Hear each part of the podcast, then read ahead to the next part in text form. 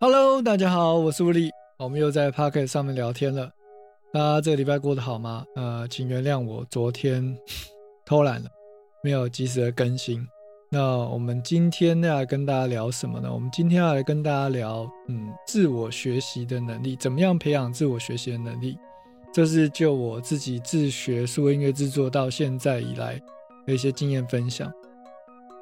那我呢，其实，在玩乐团时期呢，就有接触数音乐制作。那那时候一开始是用 Cubase，那那时候完全看不懂里面的这些专有术语啊，还有里面的一些呃操作说明，因为完全是英文的。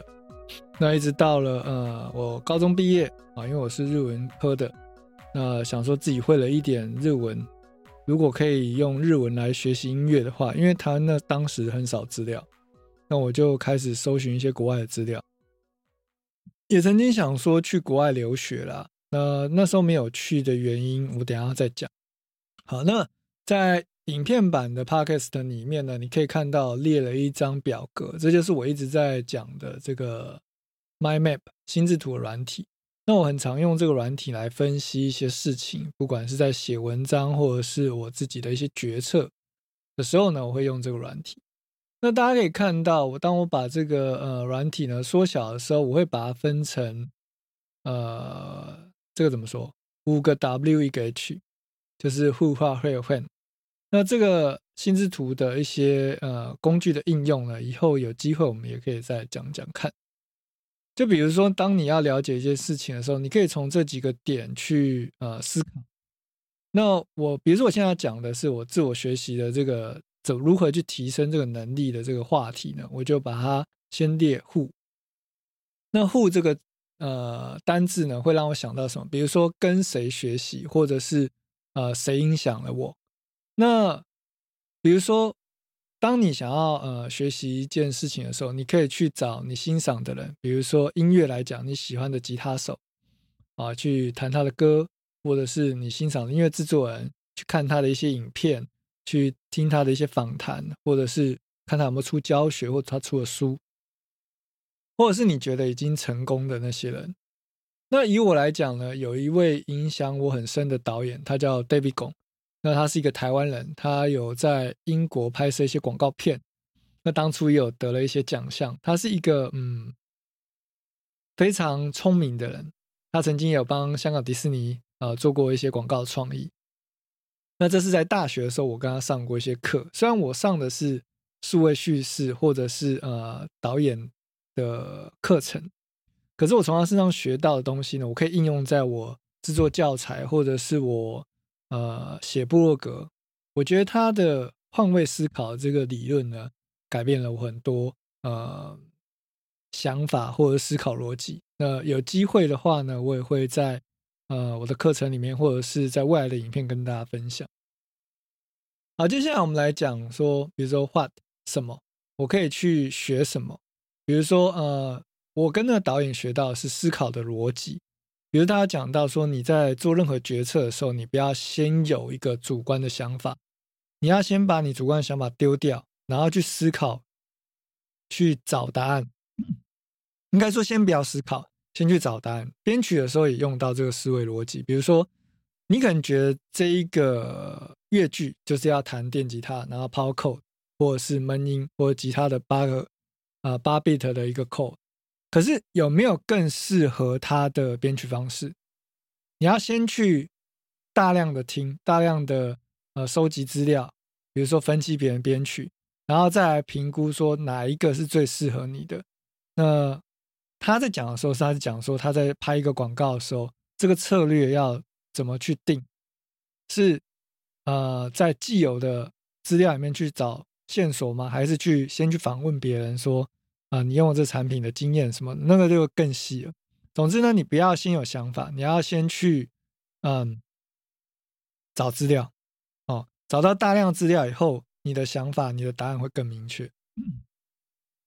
所以我们在学习的时候，你要学习你欣赏这个人他与一般人的差异。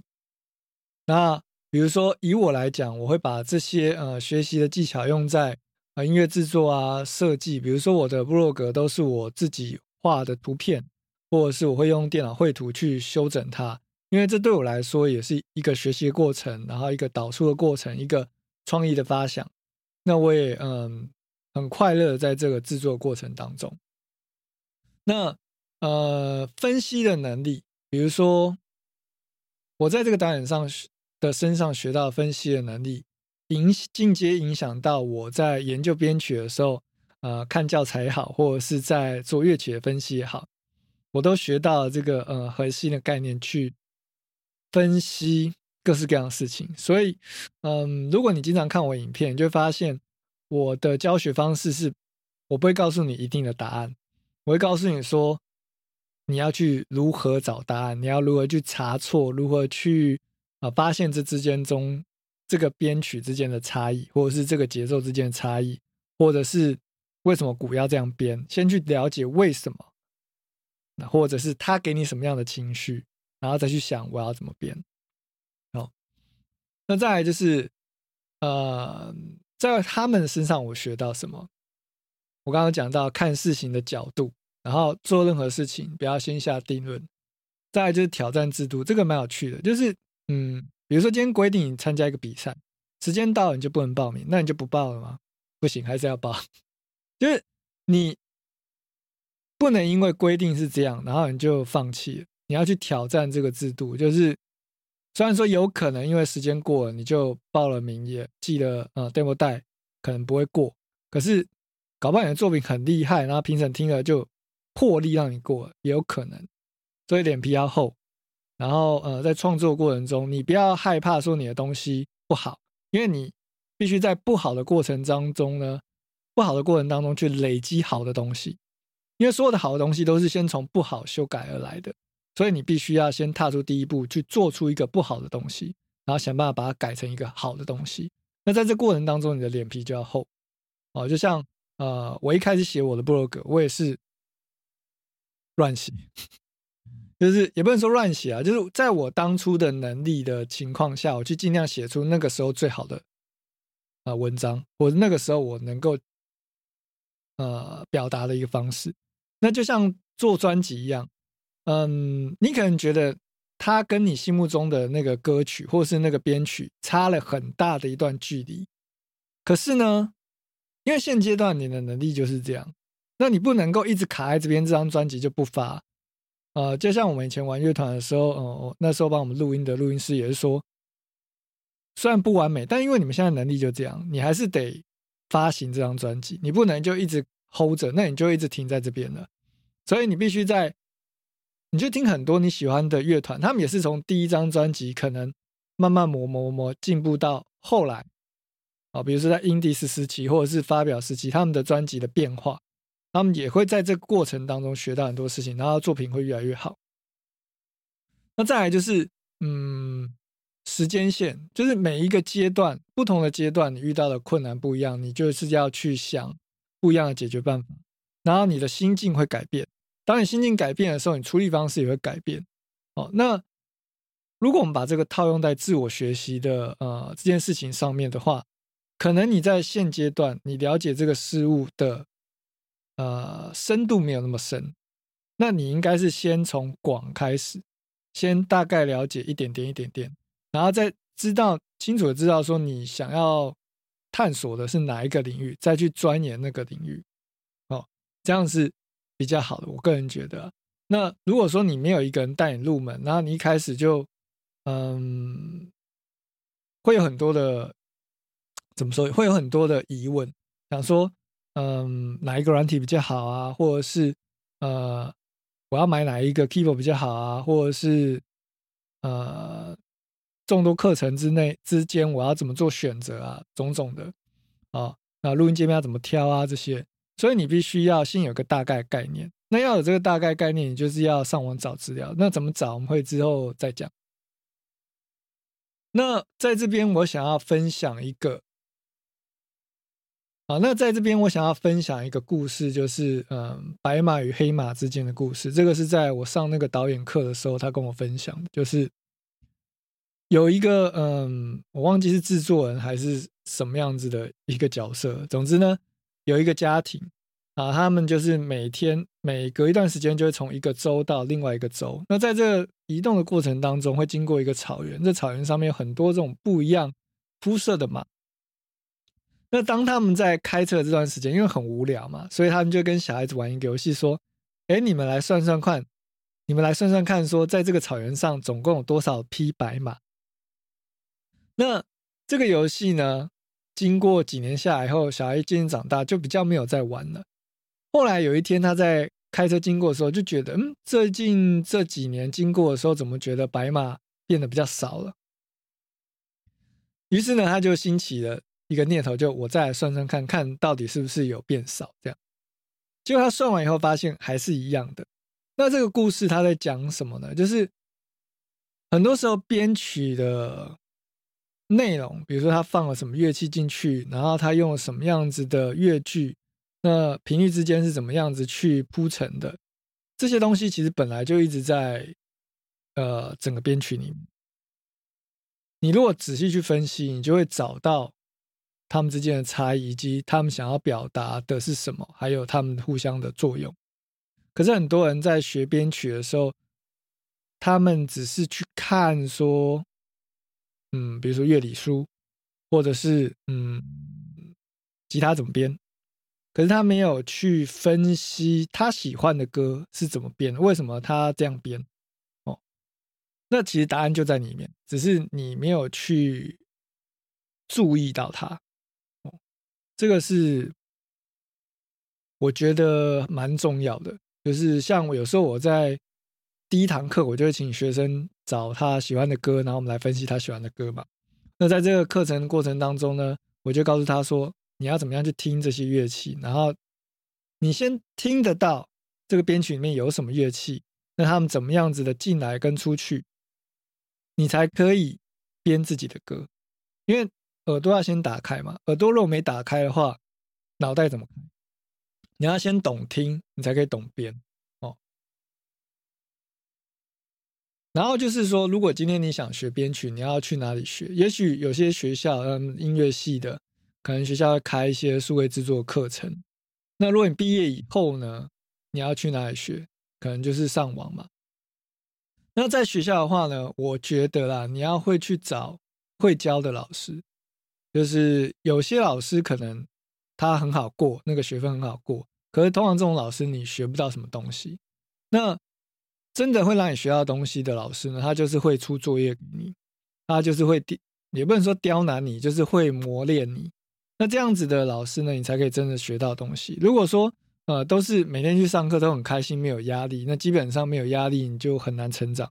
除非说这个老师他把课程设计的很有趣，但是即使有，即使这个课程很有趣，他如果没有出功课给你，你就没有做参与思考这个部分，所以你就没有训练到你产出的能力。所以我觉得还是要找那种会出作业给你的老师。就好像你看了很多影片跟乐理书，但是你没有去做，你就没有办法体会到这个过程。你只是看别人在表演，就好像你去看一些讲座，那听起来可能很有趣，然后好像你也懂了，但事实上你去做的时候，你会遇到更多困难，你会遇到更多的呃问题。那这个时候，如果你再回去问那个开讲座的人，或者是再去问你老师，他就会解答你的问题。那这样子，你才可以真正的从挫折中成长。我个人是觉得是这样。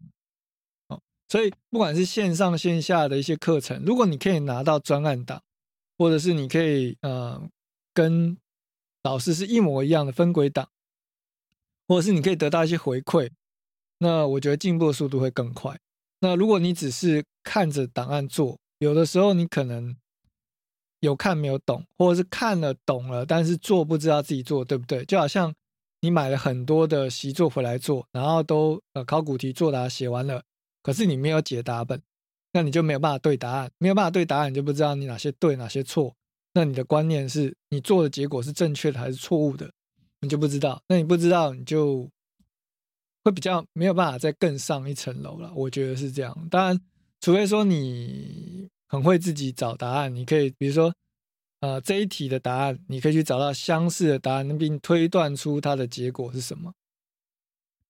可是这比较难啦。比如说有些呃，我们以数学来比喻好了，比如说小明去买了什么东西，然后他减他少买了什么东西，所以得到结果会是什么？那这个是一个应用嘛？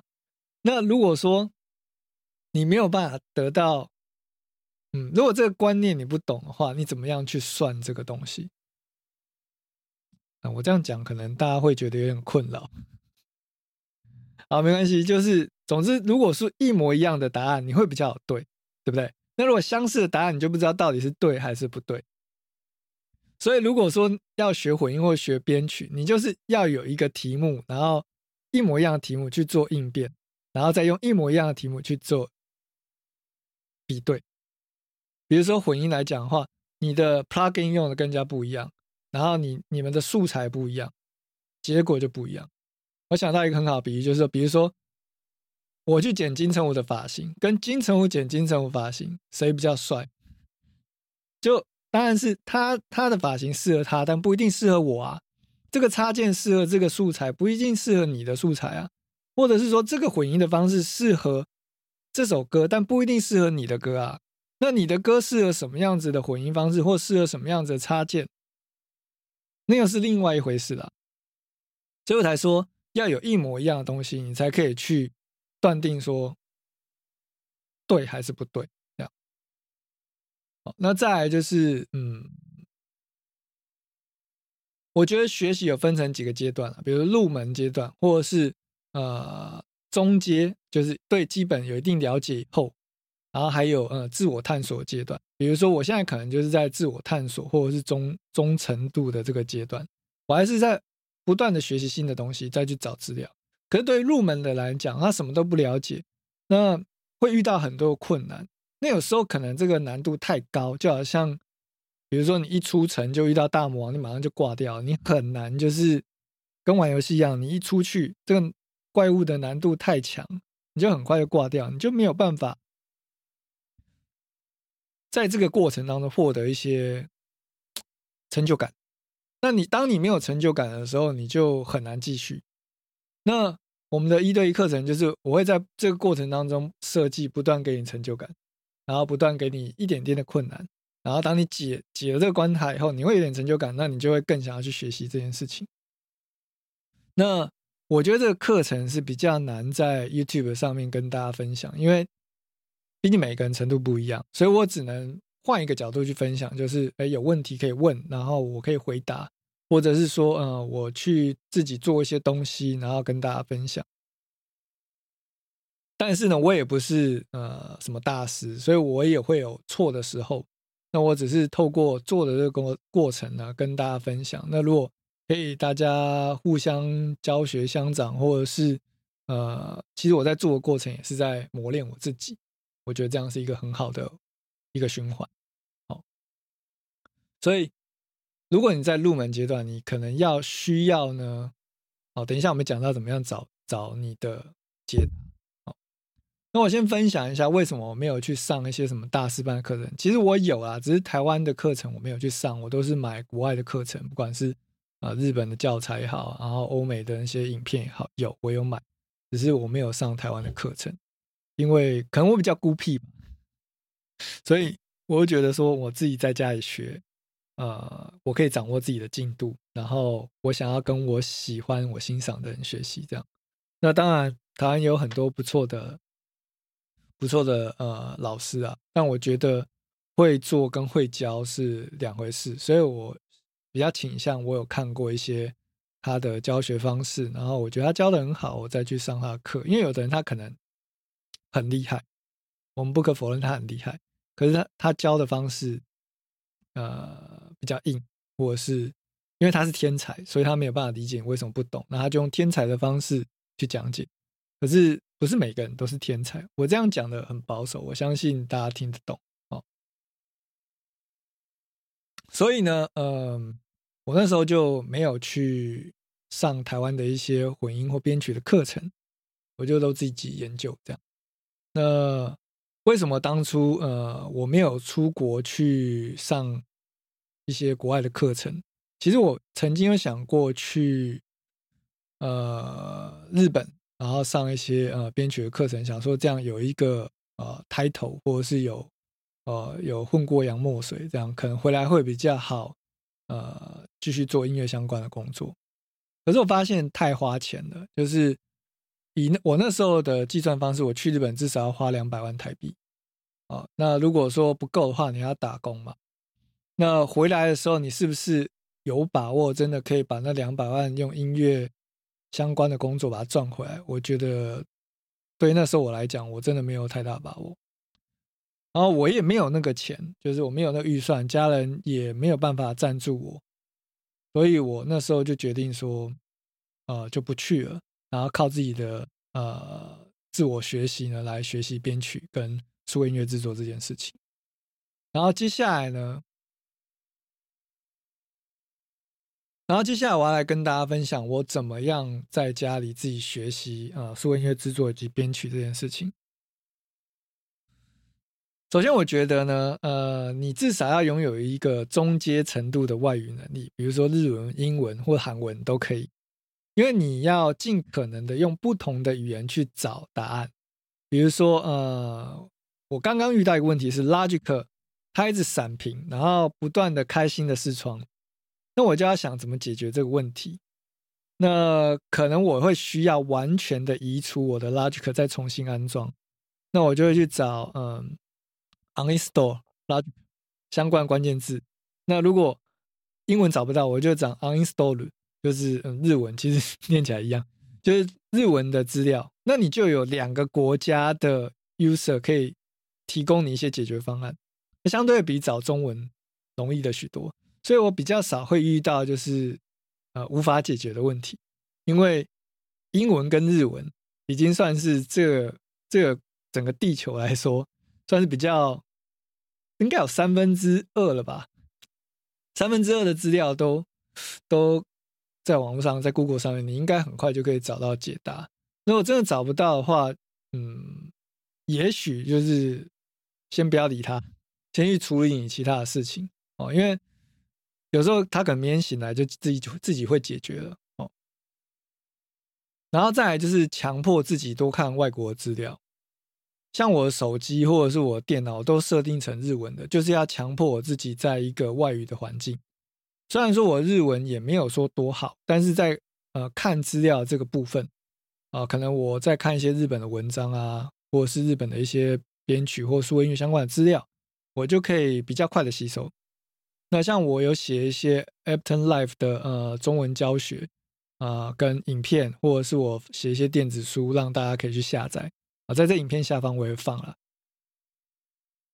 一方面是为了呃分享，那如果你愿意赞助我也很好。另一方面也是为了自我的学习，所以你不要把什么事情都看得呃目的性那么重，或者是目标性那么重。你就把它当做一个学习的过程，其实你会，我觉得会，嗯，比较开心一点，那或者是说比较有意义一些。好，那再来就是要聊到说，怎么样保持你自我学习的能力？我觉得要有羞耻心，就是你如果不前进的话，你会感到愧疚。基本上你应该就可以自我学习，然后，嗯，可以省下学费这样。再来就是要有好奇心，你会很想知道为什么这个东西现在没有 work，它为什么不行不行运作，然后你会想要去找答案。我曾经看过一本书，就是说你当下遇到问题，当下去找答案，然后当下解决的这个的印印象深刻是最强的。所以，嗯，应该怎么讲？就当你对这个事件有情绪的时候。你就越容易把这件事情记起来。所以，当你比如说在上课过程，你可能觉得这个老师很幽默、很有趣，你不会，你可能就会这堂课的内容吸收比较快。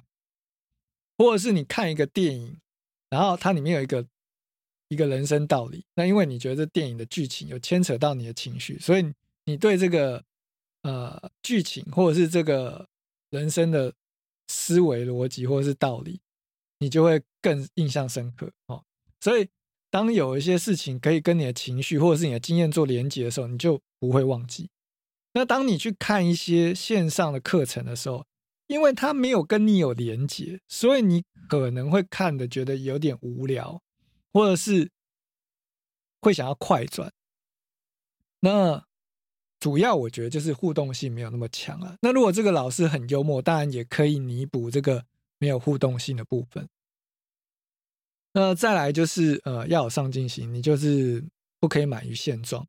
就以我现在，我也是觉得我自己就是还蛮弱的，就还有很多要学习。但是如果呃我可以帮助到你，或者是我可以分享一些东西，让大家可以呃。获得一些解答，然后我觉得这样也不错啦。基本上要跟大家分享，就是呃，我大概整理了一下，就是说怎么样保持自我学习的能力，以及我自己学习的一些过程。那本来前几天想要分享，就是怎么样在家里免费练手指骨。那刚好那一天我电脑有出现因为一些问题，所以就没有办法分享。那之后我也会再拍影片跟大家分享，这样。那我也不晓得，呃，今天这样分享的方式适不适合，或者是能不能够很清晰的去让大家了解我想要分享的内容。那一样我会把这一集的影片呢剪成呃 YouTube 版本放在 YouTube 上面，那也会啊把它做成 Podcast 版本放在 Podcast 的呃的 Host 上面，那大家可以去听。哦那这个礼拜呢，好像没有什么问题哦。有一个网友说，怎么样使用 Studio One 来呃录制音频？比如说他要用耳机去录，呃，就是嗯手机附的那种麦克风耳机啦。那你要怎么录呢？你就可以在这边有一个 file 啊，不对，在 Studio One 里面有个 Preferences，在这边可以选择你的 Playback Device 跟 Recording Device，那你就把这边设定成你的。呃，内建的音效卡，或者是呃内建的外接耳机的选项，那你就可以用那个地方去录了。哦，基本上就是硬体的设定。哦，然后再来就是，如果你想要完整的移除一个 DAW，你可以上网查一下，因为有时候一些设定跑掉，如果你完整的移除，你就可以再把它叫回来。那如果你是 Mac 电脑的话，我会建议你。随时保持泰马逊备份的状态，每天备份，这样万一有什么问题，你就可以把前一天的那个应用程式叫回来，或前一天的专案叫回来。这就是 Mac 电脑的好处。那如果你的 C 槽是一 T，你的泰马逊备份的外接硬碟就至少要三倍，就三 T 哦。那如果你的电脑 C 槽是两 T，那就要备六 T 哦，这样子才不会很快就额满。好，今天的话呢，就大概跟大家分享到这边。那大家如果还想要听什么相关的音乐制作话题，那也可以在影片或是 p o c a s t 的下方留言，我会在下一集，也就是下个礼拜啊，再录呃新的内容跟大家分享。那在这个礼拜之间呢，如果我有空，我就尽快把呃小蜜蜂的影片剪出来，手指骨的影片剪出来，要欠好多影片，但是真的一个人。的时间有限，我就尽量的赶快把它赶出来。好，那就谢谢你的收听与收看，我们下期见，拜。